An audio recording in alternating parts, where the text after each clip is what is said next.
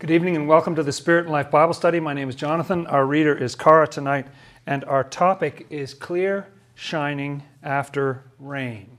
Now, by a stunning coincidence, I've just released an album by this name. Um, but our topic, even more exciting than my new album, is 2 Samuel 23, verses 3 and 4, which this quote is from. So that's what we'll be talking about tonight. I'll talk a little bit about the album late in the, late in the day, tell you where you can get it if you wish to. Uh, but the scripture is so amazing. When I was looking into it, uh, Swedenborg often doesn't talk much about uh, it, it's frustrating for people who work a lot with the historical books Joshua, Judges, 1st and 2nd Samuel, 1st and 2nd Kings, uh, Chronicles, and so forth, because Swedenborg doesn't talk about a lot of the major stories in there.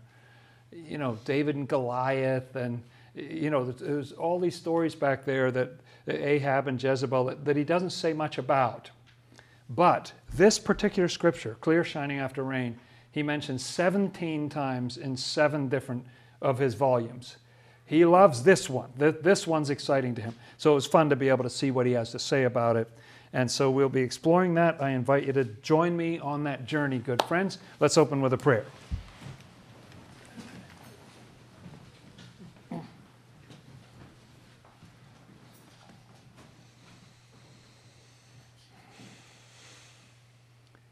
Our Lord and Savior Jesus Christ, you are the one God of heaven and earth. We thank you, Lord, for bowing the heavens and coming down. You are the Word made flesh. We pray for your presence among us. Open our eyes, Lord. Open our minds and hearts that we may see who you are and what it is you would have us learn about yourself. Amen. Amen. Thank you, good friends. So good to be with you. Sending love to those of you who are watching online and getting the audio podcast. It's a great pleasure to be with you. Uh, I would like to turn immediately, if we could, to 2 Samuel and have a look at this quote right off the bat. So, if you go to the left hand side, the Genesis of your Bible, and go through the five books of Moses, through Joshua and Judges, into 1st and 2nd Samuel, we're at the end of 2 Samuel, 2 Samuel chapter 23.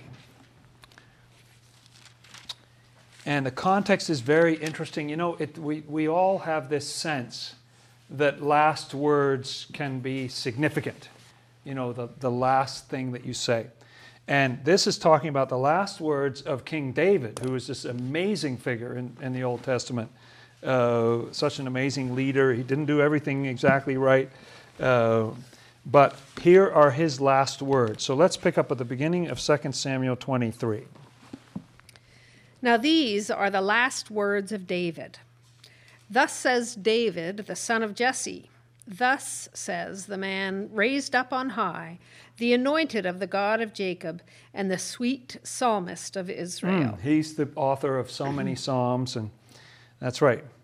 And so here's what he says The Spirit of the Lord spoke by me. Now, I want to hit pause right there isn't that interesting that he would literally say right here, it wasn't me, you know, I, I didn't write that. What part of what was amazing about David was that he was both a very powerful military leader, he was also very effective. He united the country, he was able to bring people together, he was very uh, appealing to the sort of ruffians and people, you know, he, he started out, those were his early followers, were all these, these people who didn't really fit in with society. And then he uh, made his way up through the ranks and got friends with everybody. But he was also musical. He played, he wrote um, the Psalms, and uh, so the sweet psalmist of Israel. And what he says of the work that he did is, the Spirit of the Lord spoke by me. That's who you know, that's where this came from. So that's cool right there. So we could quit there, but let's keep going. The Spirit of the Lord spoke by me, and his word was on my tongue. The God of Israel said, The rock of Israel spoke to me. Mm. He who rules over men must be just, ruling in the fear of God. Okay, now David had ruled over people. So here David's hearing something from God about what a good rule, or, you know, it would be better if this was a little more applicable to the political season that's going on in the U.S. I, you know, uh, how we have to choose somebody who's like this, right? It says this is what people who rule must be like. They must be just, ruling in the fear of God. And what will this person be like? And he shall be like the light of the morning when the sun rises, a morning without clouds, like the tender grass springing out of the earth by clear shining after rain. Very, very interesting. So here's this beautiful statement, and we'll look more closely at this as we go along. The, he'll be like the light of the morning when the sun rises, a morning without clouds, like the tender grass springing out of the earth by clear shining after rain. And then what's the very next thing that he says? Although my house is not so with God. Yeah, I mean, that's not the way I am. That's uh, not the way we, but it's a, it's a nice vision. So it's, it's humble of him to admit, you know, uh, it wasn't really totally that way, you know, have, have to admit. Uh, my house was, was not that way, but uh, this is the way God said it should be. You know, this is how it should be. And uh, so that imagery in verse 4 there is very much about how uh, this ruler has to be like the light of the morning when the sun rises, a morning without clouds. So this is a very clear, you can picture it, can't you? A clear morning where the sun comes up, a morning without clouds. And then it says, like the tender grass springing out of the earth by clear shining after rain. So, implied in this is that there was a state of darkness, there was a state of night that came before this, and there was rain. But now the sun has come up and the, the, the tender grass is springing out of the earth by clear shining after rain. So, that clear shining after rain, the tender grass coming out of the earth by clear shining after rain, if you see it's sort of a chain of causes, like there's rain, it's a little formula rain followed by clear shining equals tender grass, right? It's tender grass springing out of the earth by clear shining after rain. So it goes rain, clear shining, then, then you get the grass. Um, my brother and sister in law live out in Davis, California, and uh, they have a lot of agricultural. Um, you know, it, it's a place where they study ag- agriculture a lot out there at UC Davis uh, because it's like the Garden of Eden. It's this amazing place. And what happens there is that, as I understand it, is for a couple of months in the winter, they get a lot of rain. It's like a soaking rain. This mist comes off the ocean. And then at some point there, pretty early on compared to around here on the East Coast, uh, the sun just comes out and just blasts for like months and I saw cherries out there. They're huge, you know, lemons like this, you know, just enormous uh, produce because of this combination of the rain followed by the clear shining. You know, it's just a growth formula. You know, when, when you get all that water there as a resource, and then you get the sun afterwards, boom, it, it creates this tremendous, um, tremendous life. It's a little hard to understand quite, though, how this relates to uh, leadership and government and so on. You know, what does that mean that someone's supposed to be like grass or something like what's that talking about? What swedenborg explains in these 17 times that he looks at this passage is he uh, universally takes the he to be not just any old ruler but it's the lord in his second coming. Of course it's like duh you know of course, like human beings are not you know david says right there well it's not like you know my house isn't that way you know like we, we, uh, david made a few little mistakes and so on. Uh, this is what the lord is going to be like the lord in his second coming. And you know all through scripture jesus is referred to as david. You know when he's born the angels announce him as the, the son of david you know this kind of thing. It's all in the city of david and so on. Uh, he, all through the Psalms and the prophets, uh, Jesus is referred to as David or the son of David or the, the root of Jesse, things like this. Jesse was David's father.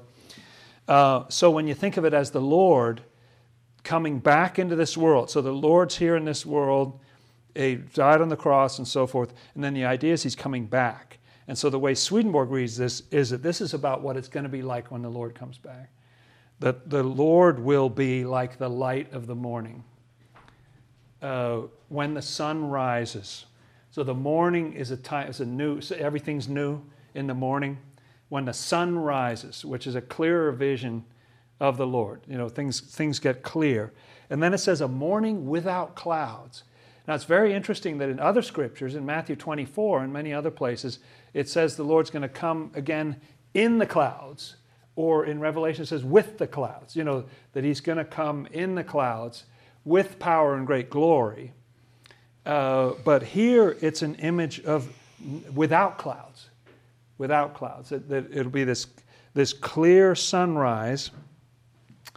And then, like the tender grass, what is that? The tender grass springing out of the earth by clear shining after rain. What is that rain?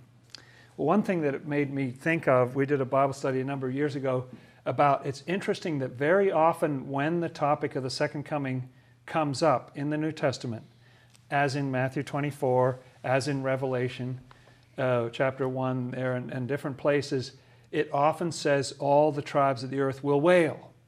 They'll, they'll be crying, they'll be, they'll be mourning, and so forth. It's interesting that there's a mourning or a grief that's associated with the Lord's return.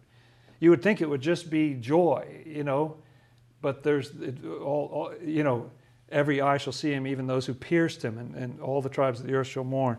This kind of thing.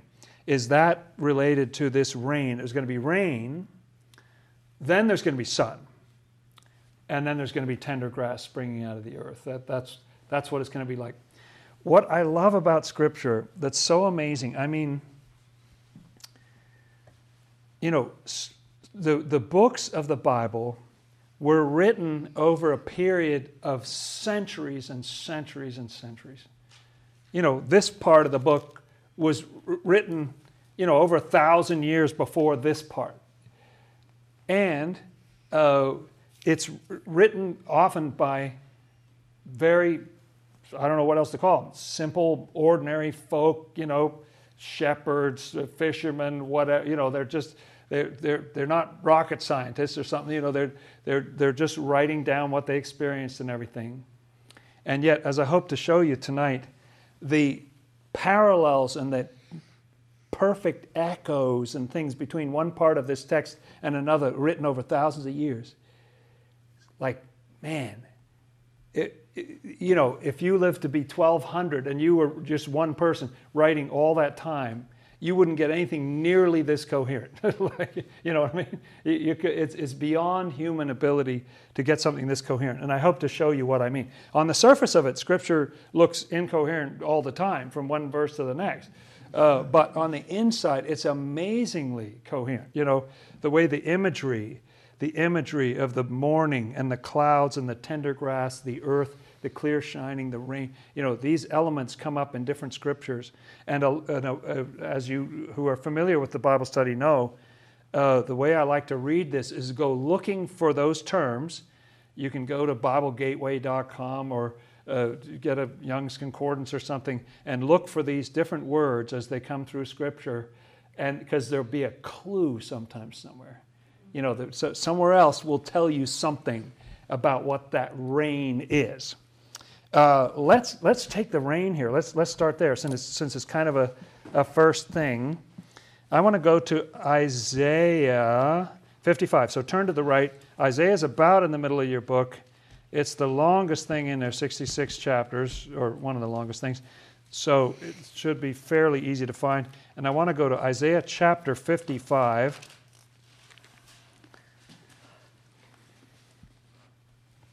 Favorite passage of mine. Start at verse 8. Seems like we read it every week. It's just I never get tired of it. For my thoughts are not your thoughts, nor are your ways my ways, says the Lord. Mm. For as the heavens are higher than the earth, so are my ways higher than your ways, and my thoughts than your thoughts. And then listen to this. For as the rain. Oh, there's the rain.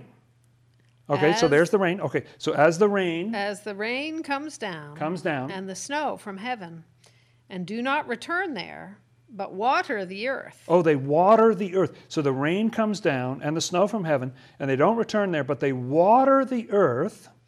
And make it bring forth and bud. Oh, it, well, wait, isn't that what we're talking about? Like tender grass bringing out, the, like the rain comes and then it brings forth and bud. We're in the same story. It's, it's got twists on it, but it's similar, isn't it? That the, the, the, as the water comes down, it waters the earth, makes it bring forth and bud. And why would it do that? For its own sake? just may, for just just for you know giggles? Why does it do that? That it may give seed to the sower and bread to the eater. Oh, it's got a purpose. The water comes down because if it, it's not this, it's just oh it'll be good for the earth. No, it's trying to give seed to the sower. In other words, it wants to provide people who are sowing with the raw material they need to sow and bread to the eater. It wants to give food to people who are hungry. It has a purpose.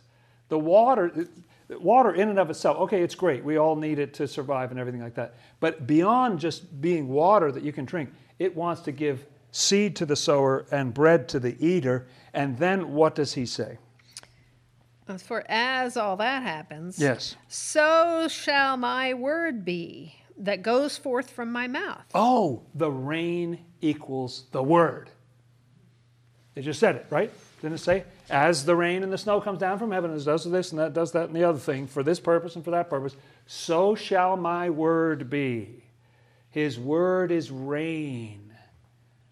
Well, that's awesome. Now we know what, you know, like it's a little clue. Like, oh, okay, his word, his truth comes down like the rain and it doesn't come down just to get us wet or ruin our parade or something. It, it, comes down to give seed to the sower and bread to the eater. Seed has to do with truth, bread has to do with love. It, and it, so it's to give, it's, it's an outward giving thing, you know, it's to provide things that weren't there before. That's why it comes out. So shall my word be that goes forth from my mouth.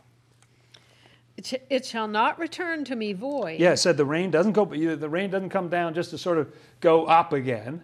You know, it, it goes down to do a work. So shall my word be that goes forth out of my mouth. It shall not return to me void, but it shall accomplish what I please, and it shall prosper in the thing for which I sent it. Yeah, I send the water for a purpose because it's going to do good things to this earth. It's needed down there. And my word is the same way. You know, in the in the Gospels, doesn't he liken the word? He says very explicitly that the word a sower went out to sow, and he sowed seeds of different kinds, and it depends on how receptive the ground was, whether it bore fruit or not. And what does he say right after that? So it'll do what I want it to. It'll prosper in the thing for which I sent it. And what might that be? For you shall for, go, for you shall go out with joy. Oh, it's to make you happy. You'll go out, you know, that's, that's what the purpose of His Word is. Wow, it's amazing. I've spent most of my life being miserable. I didn't realize that's what the Lord was trying to do. Look at that. You shall go out with joy. And be led out with peace. Mm. The mountains and the hills shall break forth into singing before you, mm. and all the trees of the field shall clap their hands. Yes, we have no idea what that means. Do go on. Instead of the thorn, there shall come up the cypress tree. Okay, good. And instead of the briar oh. shall come up the myrtle tree. Oh wow! So okay, so the the apparently this truth that comes down will also have the effect of discouraging the weeds and encouraging the good plants, the useful stuff, right? Hmm. Hmm. And it shall be to the Lord for a name, for an everlasting sign that shall not be cut off. Hmm. Now, it's, it's steeped in mystery, but I think that's really beautiful. So, the Lord's word is compared to rain. Let me read one other passage like that. Let's go to Job. So, turn to the left. You go through Proverbs and Psalms as you had left. Sorry about all my right and left directions, but, you know, don't know how else to say it. Job 29. Isn't that what I want? Yes. Uh, Um, look at 29, verse 23. Uh, okay. Um, Look at verse, let's go back to, there's a lot of great stuff in here. Let's t- try in 18 back here. Okay. This is Job speaking. Then I said, I shall die in my nest and multiply my days as the sand. My root is spread out to the waters, mm. and the dew lies all night on my branch. The dew lies all night on my branch. You see what I mean? All these scriptures, they're, they're all sort of pointing to the same thing somehow. Go on. My glory is fresh within me, and my bow Right. is renewed in my hand. Mm. Men listened to me and waited, and kept silence for my counsel. After my words, they did not speak again, and my speech settled on them as dew. Settled on them as dew. Again, my word is like the rain and the snow that comes down from heaven.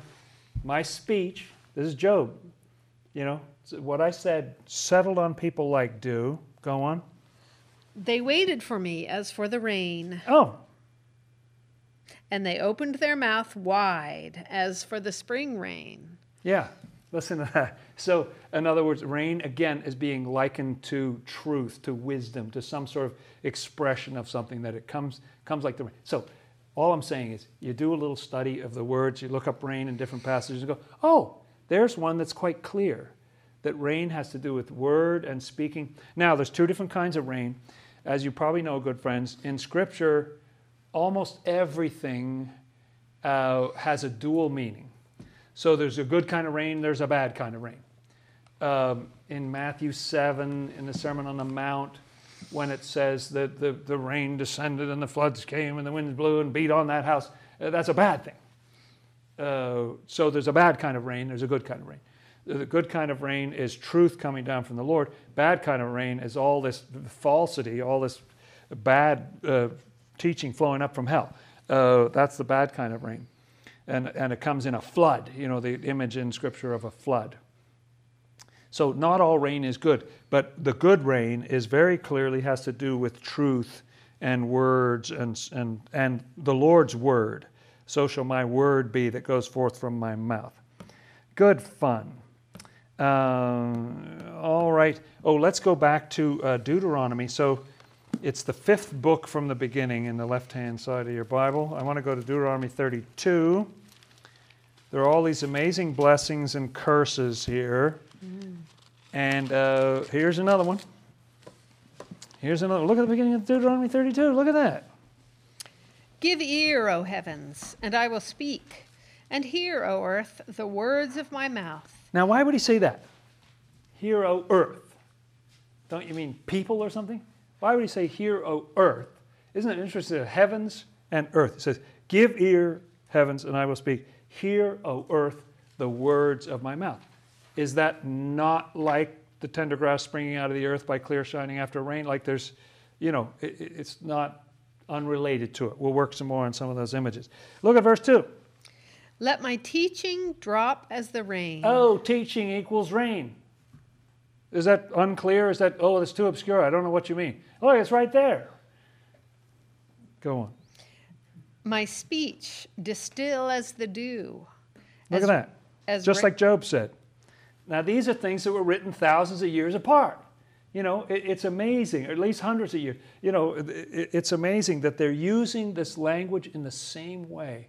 Do they even realize they're doing it? You know, or was it above their pay grade and they just think, well, I'm picturing rain, so I'll write the word rain. You know, they, they don't know why they're saying it. Go on.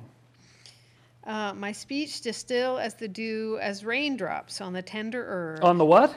tender herb. Oh, the tender herb. Oh, I see. Tender herb. Huh. We had some tender grass springing out of the earth by clear shining after rain in this passage. Okay, so we got tender herb. and the what, what else? showers on the grass. Oh, the showers on the grass. See? Now, it's all meaningless. You know, no, it's not meaningless. Uh, look at all the meaning in there. It's amazing. We can't tell what it is, but there's a pattern. You see what I mean? It's more exquisite than you could have possibly written yourself without the inspiration of God. You know? And so he goes on and he talks about God. Look at in verse 4. I don't know if you remember from what we read at the beginning, but it says that God is the rock, doesn't it? Right there in verse 4.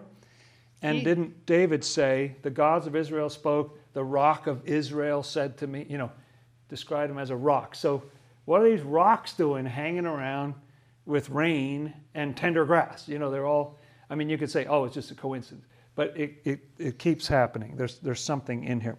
And uh, so, uh, all right, good, that's excellent. Um, let's look at the Psalms, shall we? Go to the middle of your Bible. Few more rain passages here. Let, us go to Psalm 72, which is good fun. And, uh, oh man. Okay, uh, let's start at the beginning of that. This is a psalm for Solomon by David, the very same person who just said the last words of David, you know, and was talking about the clear shining after rain. Go on. Verse 1, did you say? Yes. 72, verse 1. Yeah. Give the king your judgments, O God, and your righteousness to the king's son. These are people who rule. He will judge your people with righteousness and your poor with justice. Hmm. The mountains will bring peace to the people, and the little hills by righteousness. This is all symbolic of, of love and truth. Go on. He will bring justice to the poor of the people. He will save the children of the needy and will break in pieces the oppressor. And how long? They shall fear you as long as the sun and moon endure hmm. throughout all generations. Okay, and what'll he be like? He shall come down like rain upon the grass before mowing, like showers that water the earth. You see, I I don't know. I like Scripture. I'm rather fond of it. It's growing on me. Uh, Look at that. Here's David, and he's talking about the rain. Now, the phrase clear shining after rain never occurs anywhere else in Scripture. You can't just, you know, even though a lot of things uh, in 2 Samuel 22 is copied entirely in another psalm, uh, and a lot of things from 1st and 2nd Samuel and 1st and 2nd Kings are copied in the Chronicles, uh, but, but not this particular phrase. But here you get something very similar. He shall come down like rain upon the grass before it is mown. Is that what you said? Mm-hmm. The showers that water the earth. Okay, go on. Next verse. In his days the righteous shall flourish, and abundance of peace until the moon is no more. until the moon is no more. And it's just the whole thing is an absolutely wonderful um, story. It's uh, you look at all in verse 11. All the kings shall fall down before him. All nations shall serve him. He's going to help the needy and the poor and all that kind of good stuff. And look at verse 17. His name shall endure forever. His name shall continue as long as the sun, See, we're, we're talking about the Lord again here. You know, this is the Lord coming back into the world. and the men shall be blessed in him. All nations shall call him blessed. Hmm. Blessed be the Lord God, the God of Israel, who only does wondrous things. Yes, And blessed be his glorious name forever. forever. and let the whole earth be filled with his glory. The earth, the earth, tender grass springing out of the earth. Let the whole earth, doesn't even mention the heaven there. Let the whole earth be filled with his glory. What does it say?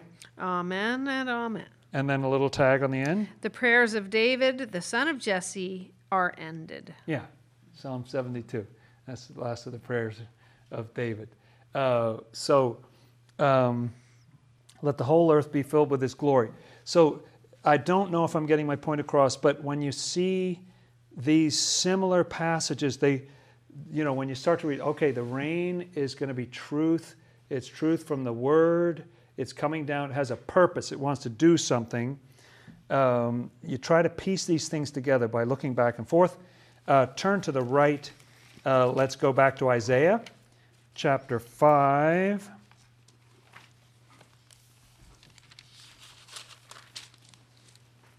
Hmm. This is this is a this is a bad situation here. It's talking about uh, when the Lord's vineyard fails him. Then he says in verse six, I will lay it waste.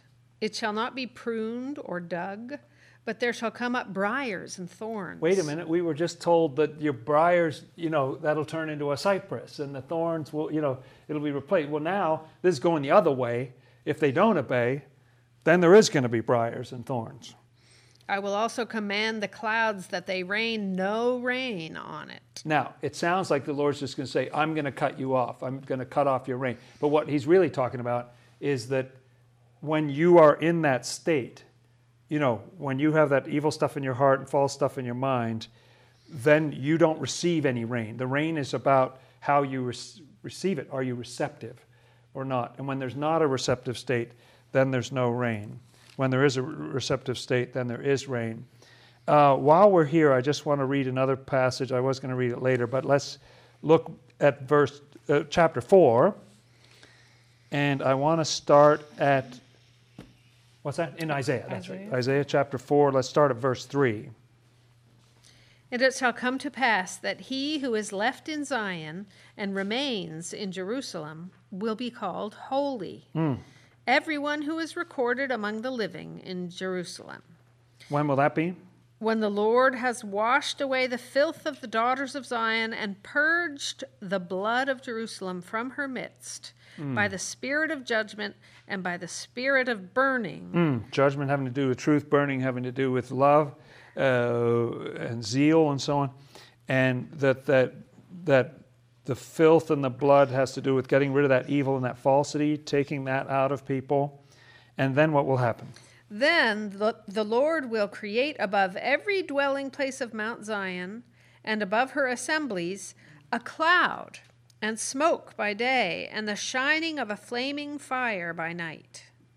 For over all the glory there shall be a covering. A covering over all the glory. So there's glory again, and look at that. What is this like? You- if you're familiar with the children of Israel wandering through the wilderness, they had a pillar of fire by night and cloud by day. So this is not saying there'll just be one pillar of cloud and fire over every dwelling.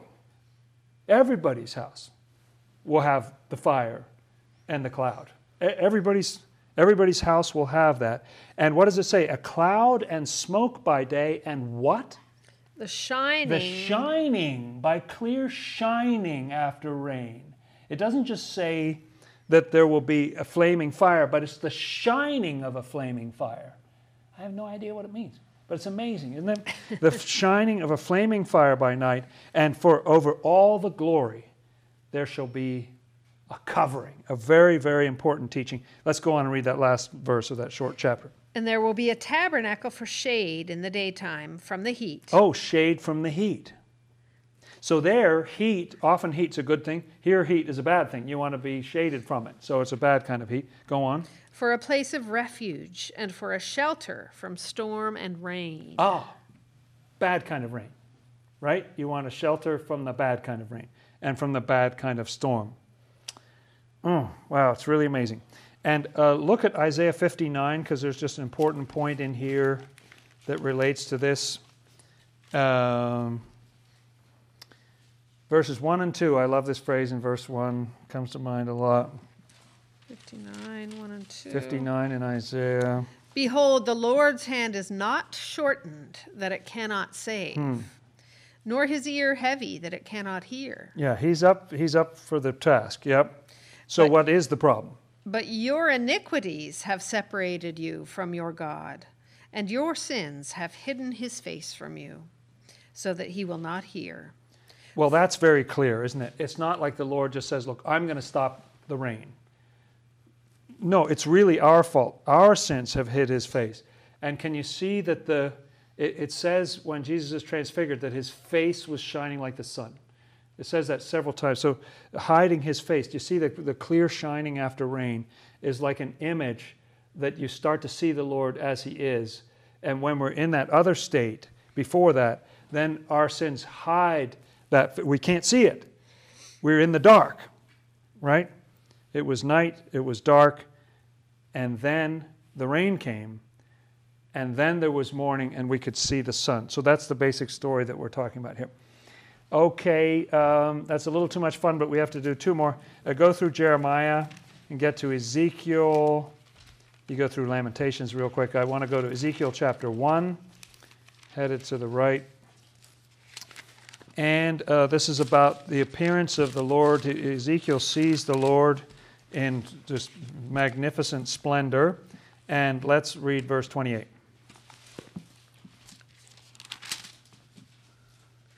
Like the appearance of a rainbow in a cloud on a rainy day. On a rainy day. On a rainy day. The cloud, a morning without clouds, tender grass springing out of the earth by clear shining after rain. See, they, you, you keep coming back to these same images. So here's a cloud in the day of rain. Now, this is a day of rain, not a night of rain. And there's a rainbow. Okay, go on. So was the appearance of the brightness all around it. This was the appearance of the likeness of the glory of the Lord. The glory of the Lord. Over all the glory, there should be a covering. So that's what the cloud is, that covering. And then the glory of the Lord is in the cloud. And, so, and Ezekiel, when he saw it, he fell on his face, of course. Uh, we've read about that a lot. And uh, turn to the right. And I think what I'd like you to do is turn all the way to Matthew, get to the New Testament, and then we'll hit reverse and we'll go back to to Zechariah. So you go through Malachi back to Zechariah chapter 10, verse 1. Here's another one, you know. You just find these when you look for rain. They're, they're just lying there in the Word, you know. Ask the Lord for rain in the time of the latter rain. The Lord will make flashing clouds. Flashing clouds. He will Would give... you say they were shining? Uh, it's interesting. They're flashing clouds. Okay. He will give them showers of rain, grass in the field for everyone. Grass in the field for everyone. you see what I'm saying? I, it's just amazing. Like these are different human beings writing at different times for different reasons, and yet it's as if you just threw the same words in a blender and they and they come out in different ways. You know, it's it's amazing. So here you've got Ask the Lord for rain. Like this is something we, do, we should pray for. You know, pray for that rain in the time of the latter rain. So the Lord shall make, what did you say? Flashing clouds. Wow. Now, the scripture we've been looking at says a morning without clouds. But this is clouds that have light in them, right? They're, they're the flashing clouds, and give them showers of rain Grass, what did it say? Grass in the field for everyone. For everyone. You see? Give seed to the sower, bread to the eaters for somebody else. Like the water falls on your earth for someone else's sake. You're going to supply food for someone else. My, my daughter and son in law live on a farm in upstate New York, and uh, they have told me that when that tender grass springs out of the earth, that's all the animals want to eat. They're not interested in the old stuff or the, you know, you can't persuade them. You have to keep moving them around from one part of the pasture to another because that's just their favorite, the most nourishing, sweet, you know, it's, it's got good stuff in it. Uh, that's their favorite thing to eat. Um, so, what is that food? What is that food that gets created? Um, all right, we've already looked at some fun passages about shining as well. Several of them have come up. Uh, let's look at a couple of other. I'll torment you with a few more passages about shining. Uh, let's go to the middle of your Bible. I want to go back to the Psalms, if you can find that, to the left of Isaiah, and then head to the right into the Proverbs, okay? I want to go to Proverbs chapter 4, verse 18. Oh, it's just too good. It's too good. Mm. But the path of the just is like the shining sun. Wow. The path of the just is like the shining sun, clear shining after rain. So the path of the just. So, in other words, when you're living a good life, it's like the shining sun. Go on. That shines ever brighter unto the perfect day. Wow. It keeps shining. Like the morning like the sun just keeps rising, keeps rising, and keeps rising to the perfect day. But what's the opposite of that? The way of the wicked is like darkness. Mm. They do not know what makes them stumble. That's right. So is that clear? So the darkness has to do with not living a good life, the light has to do with living a good life, right? Isn't that clear? So uh, that's verse. really, really wonderful. And uh, what else do I want to read? Actually, everything else I want to read here, I think, is in the New Testament. Let's go to Matthew. So turn to the right, and we'll go to the Gospel of Matthew, chapter 24. This stuff just makes me flip out. Uh, Matthew 24. So here's the very passage that I was just talking about where the Lord appears in the clouds. And what does it say right before that? Okay, let's look at verse uh, 26 there. Start at Matthew 24, verse 26. Therefore, if they say to you, And Look, this is about when the Lord comes again. You know, it's about the second coming. If- And if they say to you, Look, he is in the desert. Do not go out. Or look, he is in the inner rooms. Do not believe it. why not? For as the light, lightning comes from the east and flashes to the west, so also will the coming of the Son of Man be. See, this is a light image. Now, the image in 2 Samuel is actually a steadier, you know, it's the clear shining of the sun. But it'll begin with like this flash from the east to the west. We did a whole Bible study on that one night uh, years ago. Let's look at verse 29 just to get that imagery. Immediately after the tribulation of those days, the sun will be darkened, Oh, and the moon will not give its light. hmm. The stars will fall from heaven, and the powers of the heavens will be shaken. Hmm. Then the sign of the Son of Man will appear in heaven, and and then all the tribes of the earth will mourn, they mourn. Odd, huh? and they will see the Son of Man coming on the clouds of heaven with power and great glory. There it is. There's a lot in that phrase. We've dealt with it a lot in other Bible studies. I wanted you to see that. Uh, let's turn to the right and go to the Gospel of Mark. There's so much that could be said about each one of these things, but I wanted to get some of the key images of the clouds, the light, you know. It just everywhere you look, you got, got the same thing happening. Mark chapter 9. This is the transfiguration.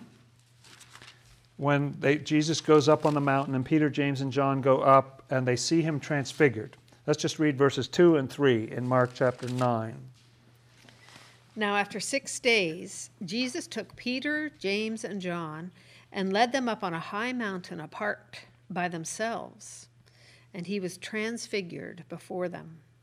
His clothes became shining, Oh, they did what? shining, Shining. Oh, his clothes. Shining. Clear shining after rain. So his clothes became shining. exceedingly white, like snow, such as no launderer on earth can whiten them. That's right. That's right. An amazing statement, huh? Uh, his clothes became shining. His clothes were shining. So they got lifted up and they saw him shining, clear shining after rain. Okay, let's hold that image in our hearts. Go to Luke chapter 2. So turn to the right. Get Luke 2. I already alluded to this, but look at verses 8 and 9. Very familiar to you, I imagine, from the Christmas story. Now there were in the same country shepherds living out in the fields, keeping watch over their flock by night. By night. It's night. It's dark. And then what happens? And behold, an angel of the Lord stood before them, and the glory of the Lord shone around them, and they were greatly afraid. Yep, look at that. See, the other people burst into tears. These people got terrified. You know, it's interesting what happens when the Lord appears. It's not what you would predict. And the angel tells them, you know, fear not, and gives them this great news. Isn't that interesting that they're at night and then the glory of the Lord shines around them? You know, it says glory. It says that over all the glory there should be a covering. Now they come out of the night and then, whoa, they're seeing the, the glory. It's like that clear shining after rain. It comes to mind. You can see why. And uh, turn to the right, go through John, get to Acts. Want to go to chapter 26. Hmm. So much fun. When Paul, Paul was persecuting Christians. His name was Saul at that time, and, and he was persecuting the Christians with everything he's got. He was actually going way out of his way, traveling hundreds of miles to persecute Christians, throw them in prison, and, and harass them in every way he possibly could. And while he was going out on one of these journeys to harass Christians, the Lord stopped him in his tracks and asked him why he was persecuting him. And look at 26, verse 13, the way it's described here.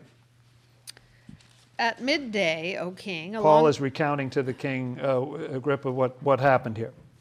Along the road I saw a light from heaven, A light from heaven, brighter than the sun, brighter than the sun. shining around me Was it? and those who journeyed with me. It was shining. It was shining around him, shining around the shepherd, shining around the angels. When Paul gets his call, there's this light is shining around him. So, I don't know how to put it into words, but when you have one little verse that just says, He shall be like the light of the morning, and we haven't even touched on the morning, we haven't talked much about what the earth means, talk about that in a little bit, but, but uh, we haven't really looked at tender grass and different, but we've only looked at the clear shining and the rain, you know, but it's amazing these different passages. Um, how how many time, how many stories there are of some shining of being lifted up and the rain and either you see the Lord in the cloud or the cloud is bright or, or the clouds part and there's the Lord and there's this shining. Um, it's just amazing how these scriptures talk to each other and how much fun it is to, to put them side by side and try to figure out what they're talking about. So, this is the way that I've put this together. I've got a graphic here. I'll describe it for those of you getting the audio. Um, I see four stages in here, and I've tried to give some summary of the meaning with a lot of help from Swedenborg. Uh, number one, you have darkness and night. Number two, you have rain, and that comes from clouds. And the reason I say clouds are involved, obviously they are, but there are scriptures that talk about the clouds, whether the clouds are raining uh, or not, and so on. It, it, uh, often, for obvious reasons, the rain and clouds are associated with each other, but they have a spiritual meaning, the fact that they go together. Then you have rain, you have number three is sun, number four, tender grass springing out of the earth as a result. It makes a lot of physical sense. You get rain, you get that water sitting there in the earth, makes the earth nice, soft, and moist, and has all that material there. But it's not just to make the ground wet, it's to produce something. So then the sun comes out, boom, and all that grass springs up.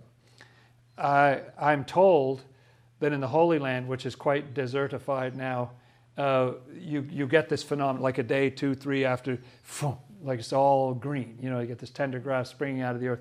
I've certainly seen the equivalent in the desert southwest with all these little wildflowers that blossom and. It's so beautiful. You know, you get that rain, everything just comes leaping up like, ah, oh, it's time to go. You know, we got some, got some rain to go with the sun.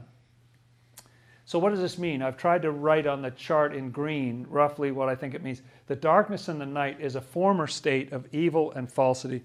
And what falsity means to me is like bad teaching, uh, it's also bad thoughts. Bad thoughts about yourself, bad thoughts about other people. It's a kind of thing that we suffer from a lot. And didn't it say that the way of the wicked is darkness? That, that's what we read. Like, and we we may or may not be able to help starting out here, but this is, we start out in this condition where our lives are not right and we're thinking the wrong things and we're sort of stuck in this darkness. Then the rain is actually a very positive thing. Swedenborg says that the rain means reception.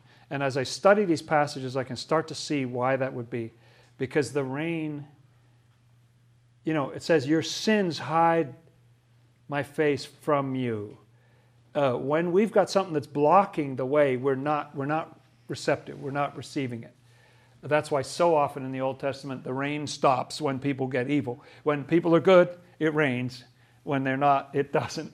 And the rain has to do with, and, the Lord says, as my word comes down like the rain, the snow from heaven, and waters the earth, this is the truth coming down. And so this is a function of our becoming receptive and spiritually thirsty for the word. Like we want, we, the clouds are the word. Uh, I haven't demonstrated that tonight, but I've done other Bible studies on that. That the clouds mean the literal sense of Scripture, that is often very cloudy, like you don't know what's going on in there. Uh, but there's this amazing light you sometimes see in the clouds there. I think that's what that flashing is. You know, that's the flashing of the light in the Word. So the rain is a state where we become receptive and spiritually thirsty, particularly for the Word. Now, when it rains, we're not, to my mind, we're not seeing the sun yet. We're just receptive, like we've had enough, you know? We've had enough of suffering or whatever. We're, we're open. Like, I'm in the market. I want to know what's going on. I'm interested now. You got my attention. Okay, I want to learn something. So you become thirsty. You, you become receptive. Like, the, the fact is, I mean, it says in the New Testament, doesn't it, that the Lord sends his rain on the just and on the unjust. He's always raining down. He's always raining truth down. When we get the rain is when we become ready to, to hear the message. We, we get interested. We develop some uh, thirst for that. So that thirst for something from, from the Word. Uh, that rain, so it might be dark and cloudy when it rains, but there's something good is happening because now we've now we've received now now we're receptive now we're ready for that truth so now we just get that truth right out of the word. It said in isaiah 55 that when the rain you know the rain comes down from heaven and waters the earth so there's just one phase is just where it's just watering the earth. But the purpose is to make it bring forth and bud that it may give seed to the sower and bread to the eater. Um, uh, there's a stage in which we're just learning stuff. You know, we're, we're, we're thirsty, but we don't know what it is. We're just, okay, I don't know what this is. So, so rain is really, in a way, like just a kind of a raw material. Like it's going to get used for something at some point. But in the short run, you just, I'm, I'm drinking it in. I don't know what this, I don't know what that is. I'll read this. I'm, I'm just hungry for something. I'm, I'm thirsty. I'm drinking it in uh, you're not seeing the Lord yet. You're just, you're just getting thirsty. You're, you're receiving it. But what the rain does is it enables you to see the sun. It's clear shining after rain. The rain leads you to a situation where you start to see the sun. You see the sun in the clouds.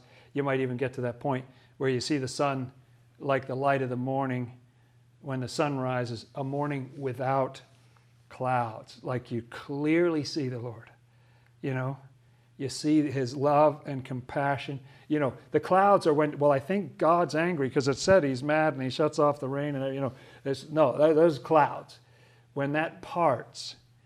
And didn't it say that the day is a state of living a good life? Like as we're living a good life we change our lives around a little bit. We come out of the darkness. We're into didn't didn't it say something about that about the righteous or something the way they live is like the shining of the sun or something you said in the Proverbs, something like that. Uh, as we live a good life, then we start to see the sun shining. And particularly where you see it shining is in the inner meaning of Scripture. What I'm always trying to do in this Bible study, in whatever way I can, is to try to get through the clouds and see a little glimpse of the Lord's love and compassion and truth uh, behind there and the sort of marching orders, what we need to do in our lives. You want to glimpse the Lord. So when it speaks of the Lord, says the Son of Man, you'll see the Son of Man. Son of Man means the Lord in the Word. You'll see him coming in the clouds of heaven with power and great glory. There's that word glory again. That in those clouds, and what is more glorious than seeing the sun in the cloud? You know, it's just so magnificent. It's such wonderful imagery it's seeing the Lord in the inner meaning of Scripture.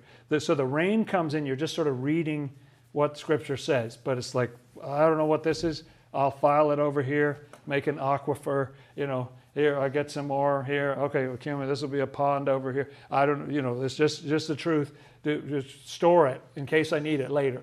Uh, but then the sun comes out, and boom! Now you've got the growth. Now you're getting into growth. And what is this tender grass? What I've written on the bottom of the chart is that the tender grass, according to Swedenborg, means both the reformation of the lower self. The earth is our lower self. It means a couple of different things. It means our lower self. It also means all the good people in this world. They're sort of, you know, the earth. Um, uh, what Swedenborg calls the church, uh, which means sort of all receptive people of all different religions all over the all over the world. Uh, so both the collective group and the individual, there's a reformation of that. Like it's a very different field when there's tender grass springing out of it than, than when, there, when there isn't. Uh, so this reforms the lower self. But seed for the sower, bread for the eater. What did it say? It's for everyone. It's a field with the grass for everyone, or something like that. It said, right? Mm-hmm. It's not. It's not just for you. You know, it's for you to feed someone else. That's the point, right? So it's knowledge, intelligence, and wisdom that develop in you for other people. There are cows out there who are hungry for what you've got, you know? they, they, it, that's what the Lord wants to create is to give you some feed to feed somebody else. The water wants to water the earth to make it bring forth and bud, to give seed to the sower, bread to the eater. You know, it's an outward, it's not just, oh, I got what I need. Thanks very much. I appreciate it. You know, that's not what it's about. It's a cycle of being able to give. When you go through this, the Lord takes us from this state of darkness to this state of rain where we become receptive. You know, when we finally say, oh, all right, okay, whatever, you know, and go ahead and become receptive to what the Lord's trying to teach because we just suffered enough the other way. And then you start to see the Lord, and then, boom, this tender grasp. Now, in the creation story, there are seven days of creation. On the third day, you get grass. On the fourth day, you get sun. It comes the other way around. It's interesting uh, that the sun doesn't appear. Now, how do you get tender grass without the sun? That's something that people who read literally have pondered forever. Like, how, how, did that work? You had light on the first day, but you don't get the sun till the fourth day. What's going on? Uh, I think it's a different sequence uh, because the tender grass there, Swedenborg says, means like the repentance. It's the first, you just start being a decent person. You start to be fun to be around and stuff uh, because you're changing your ways. So people can start to nibble on, you know, what the energy you're, you're putting out. you know what I mean? Um, uh, but what develops in time is this knowledge. And what Swedenborg means by intelligence, he doesn't mean your IQ. It's really your understanding. How do you understand Scripture? What do you have to offer somebody else? Knowledge, intelligence, and wisdom, which is there for others. So, collectively, what, what I think is being taught is that at this time of the second coming. Like there's been Christianity version 1.0 that's been going on for, you know, a couple thousand years, give or take. And uh, at some point, the Lord has this second phase in mind. And it will be, He shall be. It's a, you know, it's a prophecy. He shall be like the light of the morning. It's going to be like the sun rising by clear shining after rain. It's going to be awesome. So we're going through a bumpy ride in the world right now. Uh, there's a lot of insanity going on, torture, terrorism, all that kind of thing. Uh, but there's a bright future that lies ahead. There will be a time when the Lord is so visible. Can't miss it. Like that morning without clouds. Like it's no, there's no confusing it. It, it, what does it say in Scripture? They shall all know me. No one shall t- teach someone else, say, hey, know the Lord. They shall all know me, from the greatest to the least of them uh, there, there'll be this amazing knowledge of the Lord that comes, and there will be this productivity and people producing good things for each other, that tender grass that's springing up. That's what it'll be like when the Lord is allowed to rule our world. And amazingly, all of this is not a function of the Lord changing. The Lord is the same yesterday, today, and forever, says Hebrews. Uh, he doesn't change. We're the ones who have to become receptive. We have the control over the rain. You know, we have to become receptive. Then we start to see the Lord, and then our outer selves, even our outer selves, become reformed and become something that that uh, gives gives seed to the sower and bread to the eater, something good.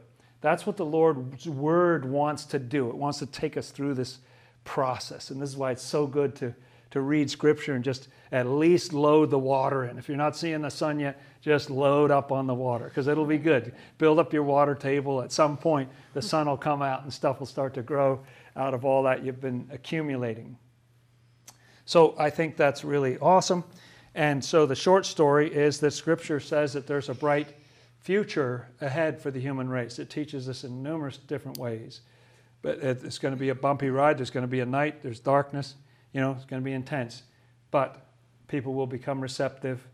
They'll get tired of the insanity that's going on. They'll turn toward the Lord, and you'll see that sun rising in its strength, never to set again. So there's a bright future coming up for the human race. And I want to tell you a little bit. Uh, those of you who are here in the room can't see this. I'll ask Scott to put the graphic up on the, on just on the, the computer for a little bit for the people who are watching this at home. It's just an image of the album cover. It's called Clear Shining After Rain, and the whole album is very much about the second coming. It's about the process that the individual goes through.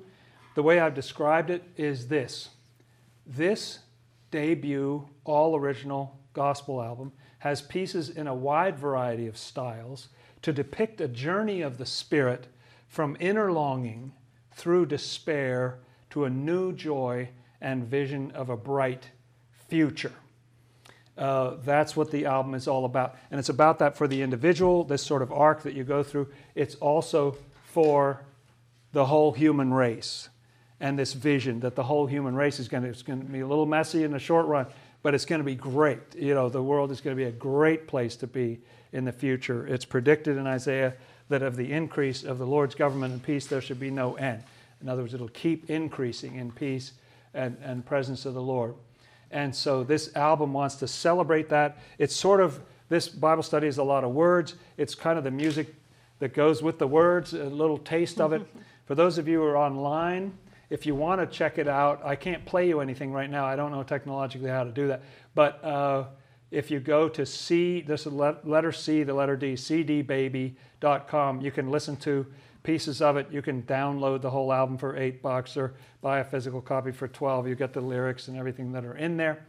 Uh, so I recommend that to your attention, good friends. I'm hoping to be able to get a tab on the Facebook page of this Spirit and Life Bible study so you can just click on there and you'll see the information and how to get it and stuff like that. We're just getting going. We only launched it on Saturday, the 21st. So that's um, really good fun. And thank you, friends, for listening to all that. Um, uh, I, I've been so encouraged myself uh, with these Bible studies uh, to know that there's a bright future coming ahead. You, you could be excused for not thinking that. You know, you could be excused for thinking that all heck is breaking loose constantly and it's just getting worse and worse and going downhill. But Scripture says, and I believe the Lord is in all time apart from time, in all space apart from space. He already knew how the story was going to turn out when he wrote that stuff thousands of years ago. That's why all those writers got all that stuff so aligned, because the Lord was with them, saying, "Say rain, say say sun, you know, say the earth, you know, have a tender grass, you know, put in a cloud. Okay, that's great."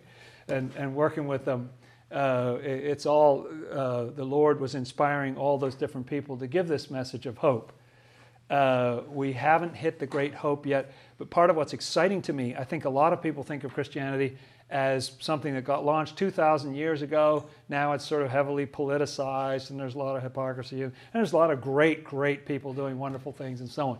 But it's not all staggeringly wonderful. And um, uh, I'm excited by the thought that the best has yet to come. We're not even started this thing yet, you know? The best has yet to come. The sun hasn't even risen yet, not even once. You know, uh, the sun has yet to come up. Uh, so let's start repenting and reading, get, let that rain soak in and, and do something with the hopes that maybe we can produce a little, little grass. I hope my album is a little tender grass for you, that there's something you can nibble on in there that'll be good for your, good for your spirit. They're all based on the, on the Bible and all the lyrics are in there and everything. So Thank you, good friends, for your very kind attention and support. Let's close with a prayer.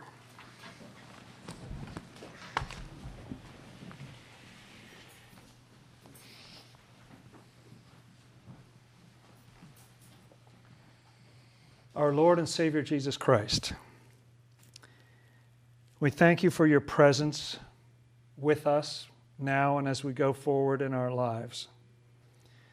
We desperately need to know about this bright future because we can't always see it, we can't always hear it on the news, Lord. We don't always see it. It's not broadcast a whole lot on the TV or in movies or wherever, not knocking those things, but uh, and yet we see in the pages of your scripture that you say that you're coming. You shall be like the light of the morning the sun rises, a morning without clouds. like the tender grass springing out of the earth by clear shining after rain. We pray for that, Lord.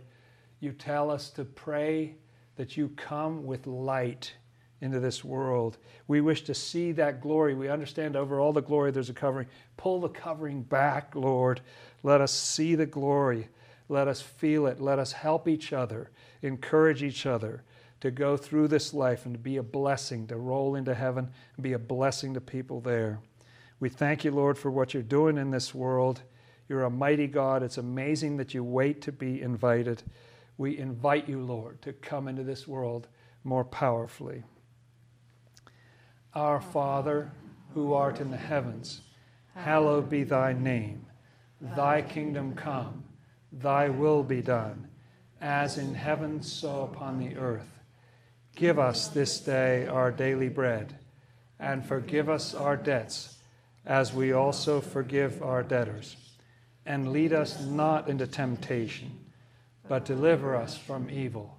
For thine is the kingdom, and the power, and the glory forever. Amen. Let's keep on repenting, friends, so we can become grassier.